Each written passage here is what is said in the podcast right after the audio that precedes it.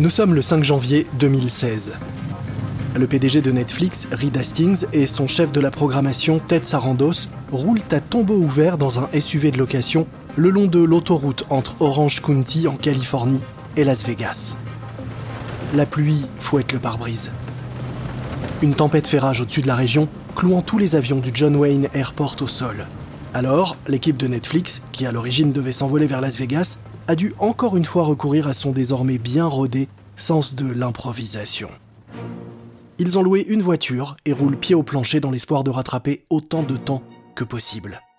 Et pourquoi sont-ils aussi pressés? Eh bien, parce qu'ils sont attendus à Vegas pour y faire l'une des plus grosses annonces de toute l'histoire de Netflix. Des informations gardées secrètes à grands frais depuis des mois. Hastings et Sarandos arrivent à Vegas à la dernière minute.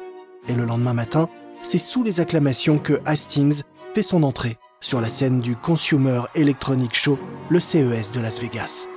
C'est lui qui doit prononcer le discours d'ouverture.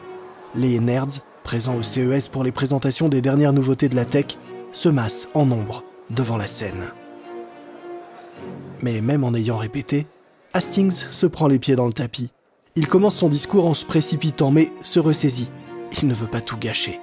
Il prend alors un moment pour souffler, il serre son poing droit dans sa main gauche et reprend le fil de son discours, d'un ton étrange et mal assuré. Nous sommes aujourd'hui en mesure de mettre entre les mains des consommateurs du monde entier la possibilité de choisir où et quand ils souhaitent accéder à tout notre contenu. Du contenu premium, au bout des doigts. Cliquez et regardez. Ce n'est plus le diffuseur qui contrôle le contenu, mais c'est vous. Et ça, ça change tout. L'excitation monte silencieusement dans la foule, et Hastings commence à la ressentir il se sent comme un prédicateur en haut de sa chair, délivrant la parole divine. Alors que vous m'écoutez tous ici, le nouveau service de Netflix vient officiellement d'être déployé dans le monde entier, à l'exception de la Chine, bien que nous espérions pouvoir nous y implanter plus tard. L'excitation est maintenant bien palpable dans toute la salle. Derrière lui s'affiche sur un écran une carte rouge et blanche qui montre en direct la conquête du monde par Netflix. Aujourd'hui, à cet instant, vous êtes les témoins de la naissance d'un réseau mondial de streaming.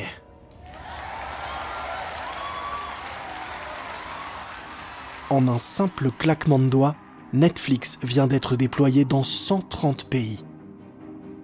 Et à partir de cet instant, Netflix est devenu plus qu'un simple service de streaming. Netflix est devenu le leader d'une révolution un mouvement dans lequel le consommateur peut choisir quoi, quand, comment et où regarder ce qu'il veut. Un futur déjà imaginé par Reed Hastings et Mark Randolph deux décennies plus tôt. Aujourd'hui, le règne absolu de la télévision linéaire vient de s'achever. Et désormais, pour attirer et retenir les téléspectateurs, il faudra rivaliser de créativité et dépenser des fortunes.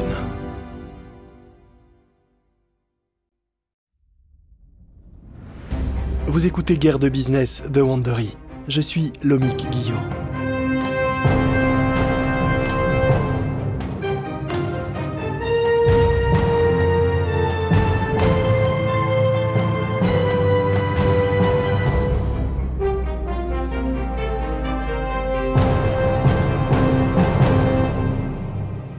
Peut-être que vous-même ou vos parents, vous vous souvenez de cette époque dans les années 90 où lorsque vous vouliez absolument voir un film, il fallait sauter dans sa voiture et rouler jusqu'au vidéoclub le plus proche. Vous choisissiez alors votre VHS ou DVD, et puis il fallait faire la queue en essayant de résister à la tentation d'acheter des pop-corn ou des sucreries. Et encore, il fallait avoir la chance que le film soit disponible, mais la plupart du temps on devait se contenter de son deuxième ou troisième choix. Et tout ça sans compter le prix, un prix qui pouvait être encore plus élevé si jamais vous rendiez votre film en retard. Oui, quand on se souvient de tout ça, on se dit qu'on revient de loin. Dans la suite de notre série consacrée à la guerre du streaming, nous allons voir l'évolution rapide du paysage médiatique mondial et l'émergence de nouveaux acteurs qui deviennent rapidement hégémoniques. Voici notre septième épisode, La roue de l'infortune. D'après la mythologie Netflix, Reed Hastings aurait eu l'idée de son entreprise de location de DVD lorsqu'en rapportant une cassette VHS du film Apollo 13 chez Blockbuster, il a dû payer une pénalité de retard de 40 dollars. Hastings s'est alors dit qu'il y avait sûrement une meilleure façon pour les gens d'accéder à des films. Et c'est ça qui lui a donné l'idée de monter son business de location de DVD envoyé par la poste, puis de se lancer dans le streaming en ligne avec le développement d'Internet. Mais cette histoire à propos d'Apollo 13 et de la pénalité de retard, c'est juste une histoire, du storytelling. Hastings a en fait imaginé cette histoire plus tard comme une image pour mieux expliquer ce que lui et son associé Mark Randolph voulaient accomplir avec Netflix. Mais il y a une chose qu'on ne peut pas lui retirer. Sur le long terme, Hastings avait raison, il y avait bien une autre façon de faire. Et aujourd'hui, 20 ans plus tard, eh bien, on peut dire que nous vivons tous dans ce monde prédit et imaginé par Hastings. Tous ces films, ces séries que vous adorez, disponibles n'importe où, n'importe quand, il faut bien l'admettre. Qu'est-ce que tout le monde fait un vendredi soir? Ça fait combien de temps que vous n'avez pas entendu ce mot vidéo club? Et qu'est-ce que vous regardez? Pensez-y, comment consommez-vous aujourd'hui les films et les séries? Vous regardez peut-être des films via le service de location à la demande ou via la box? Ou peut-être que vous regardez une production originale de Netflix? Et tout ça, sur quel appareil? Oui, inutile de dire que le marché de la vidéo à la demande est devenu bien plus complexe qu'il ne l'était. Et surtout, beaucoup plus compétitif. Dans le dernier épisode, Netflix avait fait en grande trompe son entrée dans le monde du contenu premium grâce à un pari de 100 millions de dollars sur House of Cards, raflant au passage éloges et Emmy Awards. Et tout ça, ce n'était que le début. Et alors que Netflix se mettait à jouer sur les plates-bandes de HBO, avec des séries de haut standing acclamées par la critique, Time Warner n'a pas eu d'autre choix que d'aller se mesurer à Netflix sur leur terrain, le streaming. Nous sommes le 9 mars 2015. Ce jour-là, des milliers de personnes attendent dans un auditorium sombre de San Francisco l'arrivée de la superstar de la tech, le PDG d'Apple, Tim Cook. Chaque lancement de produit Apple amène son lot de surprises tout en étant à chaque fois imprévisible. Mais aujourd'hui, c'est une surprise inhabituelle qui est à l'honneur, si bien que Tim Cook ne fait ici office que de mise en bouche. Tim Cook entre sur scène avec son jean bleu et un sweat. Il sourit tandis qu'une vague d'applaudissements et de cris de joie monte depuis le public. Il fait quelques allers-retours en marchant sur la scène, tandis que derrière lui, sur un écran géant brillent les logos de douzaines d'entreprises de médias, dont Disney, ESPN, Showtime, ING et Fox. Ce matin, parmi toutes les superbes chaînes présentes sur Apple TV, il y en a une dont j'aimerais particulièrement vous parler. C'est HBO. La salle est comme suspendue aux lèvres de Tim Cook. Nous sommes très proches de HBO. Les créations de HBO ont façonné notre culture, elles font partie de notre culture. Sur l'écran, apparaissent alors des photos des Sopranos, de Sex and the City, Entourage, Whip et Game of Thrones. Et aujourd'hui, nous avons avec nous le PDG de HBO, Richard Plepler, et il a beaucoup de choses à vous dire. Richard? Sur ces mots, Tim Cook sort de scène alors que le public retient son souffle. Plepler, dans un blazer bleu foncé et une chemise à col ouvert, entre d'un pas décidé sur la scène. Contrairement à Cook, qui déambulait sur scène, Plepler, lui, se tient droit comme un i et parle de manière saccadée car il n'a vraiment pas l'air très à l'aise.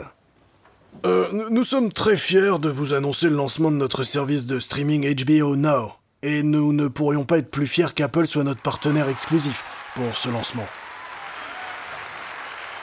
Le public applaudit à cette annonce totalement inattendue, car il va enfin pouvoir, comme il le réclamait depuis un moment, résilier son abonnement au câble et quand même regarder HBO en streaming.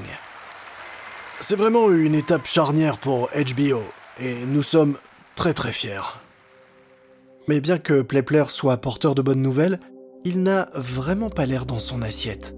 En effet, il ne le dit pas, mais HBO No prend le train du streaming trop tard pour représenter une quelconque menace. C'est ce qui explique ce décalage que l'on voit entre Tim Cook et Plepler. Plepler espère qu'en s'associant à Apple, HBO No bénéficiera de l'image cool de la marque et pourra conquérir une audience chez les millennials. Tandis que Plepler quitte la scène, une bande-annonce pour Game of Thrones se lance dans la salle. À l'écran, la mère des dragons énumère les noms de ses rivaux au trône de fer, car c'est elle seule qui régnera sur les sept royaumes. Je ne veux pas inverser le cours des choses, non, je veux le dicter.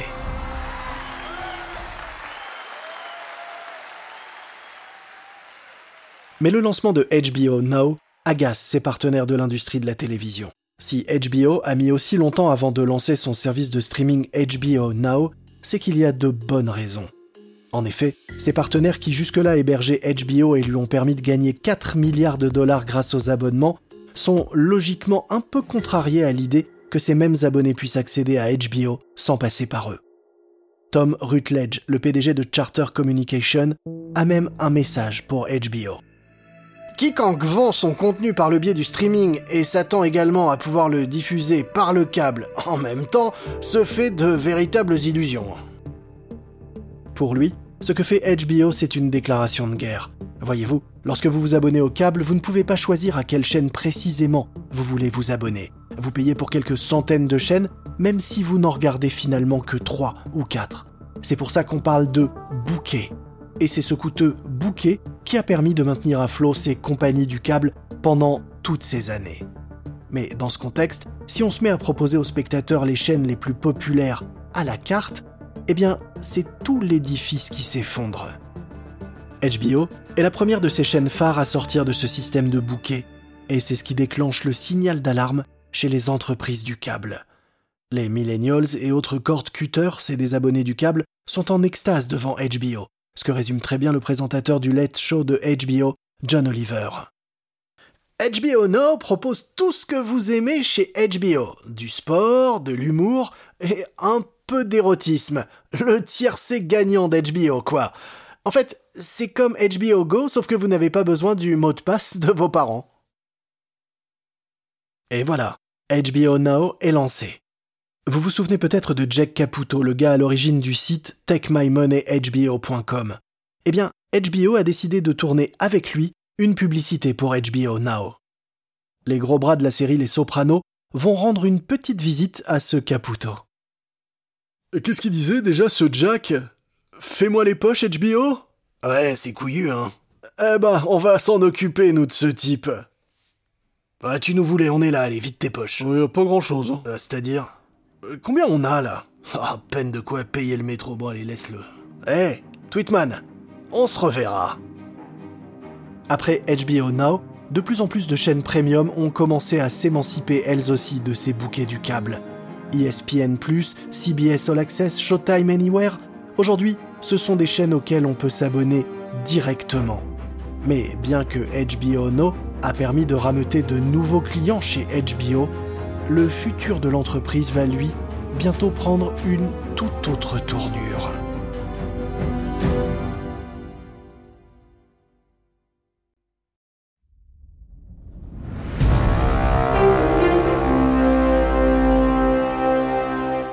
Nous sommes le 26 février 2019. La compagnie de téléphonie AT&T vient de remporter sa coûteuse et très médiatisée bataille juridique contre le gouvernement fédéral, scellant ainsi son acquisition à 81 milliards de dollars de la société mère de HBO, Time Warner. Le département of Justice avait intenté une action antitrust en justice contre ce rachat. Mais après 15 mois, la justice a finalement tranché en faveur de l'acheteur. Cet accord fait de AT&T le nouveau propriétaire de tout Time Warner, les studios Warner Bros. et toutes les chaînes de base qui vont avec, comme TNT ou TBS. Et bien sûr, HBO, considéré par beaucoup comme le véritable joyau de la couronne Warner. Quelques mois avant que le rachat soit acté, John Stankey était de visite dans les bureaux de HBO pour s'adresser aux employés rassemblés dans une grande salle de conférence. Stankey est un ingénieur des TNT dévoué et c'est lui qui a été désigné pour reprendre le tout nouveau Warner Media. Il sera le nouveau boss de l'homme qui depuis 27 ans dirige tant bien que mal HBO, Richard Plepler. C'est Plepler qui a construit la réputation de HBO en produisant des séries et des shows de grande qualité avec toujours plus de stars. Il a aussi dépensé sans compter certains épisodes de séries HBO pouvant coûter autant qu'un seul film. Et la chaîne n'a pas non plus lésiné sur les campagnes publicitaires. À chaque cérémonie des Emmy Awards ou du Golden Globe, HBO empile les récompenses et dépense des sommes considérables pour organiser les after-parties les plus courus. Mais le nouveau boss, AT&T, est bien connu pour sa tendance économe et prévoyante. Alors, que va-t-il se passer? La réunion avec le nouveau patron est organisée dans l'auditorium d'HBO à New York. Stan Kay, qui lui vit au Texas, est assis face à Plepler. Plepler et tous ses employés écoutent avec impatience Stan Kay, qui expose ses idées quant à la future direction que doit prendre HBO. Quand je prends du recul et que je pense à ce qui rend la marque unique, à la direction qu'elle doit prendre, eh, il faut qu'il y ait un peu plus de profondeur dans tout ça, un plus gros engagement. HBO doit peser plus lourd encore pour rendre tout ça possible. Ce que Stan Kay veut dire, c'est que HBO doit avoir plus de choses à offrir, devenir comme Netflix. Plepler essaie tant bien que mal de faire dire à Stan Kay si oui ou non AT&T serait prêt à financer tout ça, mais Stan Kay ne veut pas se mouiller. Toutefois, il finit par lâcher. Oui, je pense qu'il faudra effectivement augmenter nos investissements. Allez, tout le monde, applaudissez pour cette prise de position plutôt courageuse. Oui, enfin, euh, par contre, il va falloir qu'on fasse des bénéfices avec tout ça. Hein. Plepler efface son sourire. Euh, c'est prévu, c'est prévu. Non, non, mais pardon. Je voulais dire, il en faudra vraiment plus. Euh, faites attention à ce que vous dites. Stankey avertit les gens de HBO cette transition ne se fera vraiment pas en douceur. Ma femme déteste que j'utilise cette métaphore, mais c'est comme pour une naissance. Vous avez hâte, vous êtes heureux, mais ça va vraiment pas être une partie de plaisir une fois que vous y serez. Plepler se raidit nerveusement dans son siège. Qu'est-ce que ça veut dire? Puis, seulement deux jours après le rachat en juin, les salariés de HBO commencent à comprendre concrètement ce que voulait dire Stan Kay. Richard Plepler, leur patron depuis 27 ans, est mis à la porte. De plus en plus de questions commencent à faire surface quant à ce que AT&T compte faire de HBO.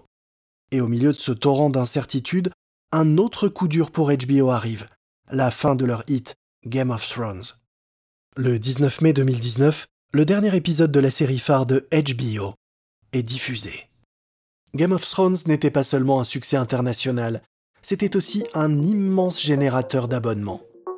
Sa sortie en 2011 est à l'origine des premiers succès de HBO Now, ciblant très justement un public jeune qui apprécie de pouvoir regarder ses séries préférées sur ordinateur portable, tablette ou smartphone. Mais maintenant que Jon Snow, Daenerys et tout Westeros font leurs adieux, les cadres de HBO se demandent Is winter coming? Rien de nouveau toutefois pour l'entreprise qui a déjà connu ces discussions lorsque les Sopranos, Sex and the City sont arrivés à leur terme. Et l'entreprise avait réussi à conserver ses abonnés, voire à en attirer de nouveaux, avec des productions comme The Wire, Big Love, Broadwalk Empire et bien sûr Game of Thrones. Mais aujourd'hui, la donne a radicalement changé et de nombreux rivaux jouent maintenant dans la même catégorie que HBO. Et cette situation est due à un acteur en particulier, Netflix. À l'image de Daenerys, qui traversa le détroit avec son armée et ses dragons pour revendiquer le trône de fer, Netflix a débarqué à Hollywood en lançant une offensive du contenu à grande échelle. En effet, Reed Hastings avait l'ambition de faire de Netflix la référence en matière de streaming avec un contenu original et exclusif. C'est ce qui avait commencé avec House of Cards et est devenu un torrent de contenu au label Netflix Originals. Il n'y a qu'à scroller sur la page d'accueil de Netflix pour s'en rendre compte, c'est comme si chaque jour du nouveau contenu apparaissait. Le nombre de séries et de films produits par Netflix, hébergés par la plateforme, dépasse désormais officiellement le contenu sous licence. Ils en produisent de tous les genres et dans toutes les langues. Rien qu'en 2019, l'entreprise a dépensé 15 milliards de dollars pour produire tout ce contenu, accumulant toujours plus de dettes. À la dernière cérémonie des Emmy Awards, Netflix a même battu HBO en nombre de nominations, un exploit impensable quelques années auparavant. Désormais, Netflix est vu comme une plateforme de libre expression pour les créateurs, la place qu'HBO occupait auparavant. Lorsque Jeff Daniels monte sur scène pour recevoir son prix pour son rôle dans la série Netflix God Bless, il est parfaitement au courant de tout ça. Je voudrais remercier Netflix pour le soutien qu'ils apportent aux artistes et pour la liberté qu'ils donnent aux créateurs. De plus, Reed Hastings et Ted Sarandos ne veulent pas seulement s'emparer du marché de la télévision. Ils ont en parallèle mis sur pied un dispositif de production capable de rivaliser avec bon nombre de studios hollywoodiens. Roma, le film d'Alfonso Cuaron qu'ils ont produit et diffusé en 2018, a été nominé dix fois aux Oscars. Ils sont en relation avec certains des plus gros réalisateurs de l'industrie comme les frères Cohen, Martin Scorsese, Michael Bay. Mais il y a une grosse différence. Les films qui sont produits ainsi ne sont jamais diffusés en salle. Et certains groupes comme EMC et Cinemark ne les diffuseront simplement pas. À la place, leurs films avec des têtes d'affiche comme Will Smith, Adam Sandler et Amy Power sont simplement diffusés sur Netflix, et seulement sur Netflix. Mais une des meilleures manières de comprendre comment tout ça fonctionne, c'est de prendre pour exemple une vieille série à succès, Friends. Friends fut d'abord diffusé par NBC dans les années 90 et a été produit par Warner. Pendant des années, la série a été exploitée par plusieurs groupes, dont Netflix. Et quasiment 20 ans après la diffusion du dernier épisode, c'est toujours un succès.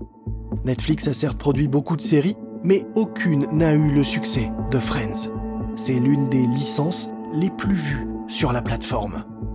C'est pourquoi, fin 2018, Warner Media et ATT font face à un dilemme. La licence d'exploitation accordée à Netflix arrive bientôt à son terme. Alors, soit ils continuent avec Netflix, ce qui signifie un gain potentiel de quelques centaines de millions de dollars, ou alors ils enlèvent la série des mains de leurs concurrents directs et la gardent pour eux. Warner Media envisage de lancer son propre service de streaming, mais il faut encore attendre deux ans avant que celui-ci ne soit opérationnel. Alors que faire? Renoncer à l'argent de Netflix ou renouveler leur licence d'exploitation pendant que Warner peaufine sa future plateforme? C'est un énorme sacrifice en termes de bénéfices. Tout ça pour une série. En fin de compte, ATT décide de renouveler la licence de Netflix pour une année encore, mais sans lui donner l'exclusivité. La raison est simple. Dès que le nouveau service de Warner sera en ligne, celui-ci sera en mesure lui aussi d'héberger et de diffuser la série. À Wall Street, les investisseurs sont dubitatifs. En effet, dans une guerre aussi intense que celle que se livrent les géants du streaming, un joyau comme Friends devrait être un bien bien trop précieux pour être cédé à son rival, même pour une centaine de millions de dollars. Dans le prochain et dernier épisode de Guerre de Business, nous nous intéresserons aux nouveaux challengers qui font leur entrée dans la danse, dont Walt Disney, qui, grâce au rachat de la plateforme de streaming Hulu et de la plupart de la Century Fox, va devenir un sérieux prétendant à la couronne de Netflix.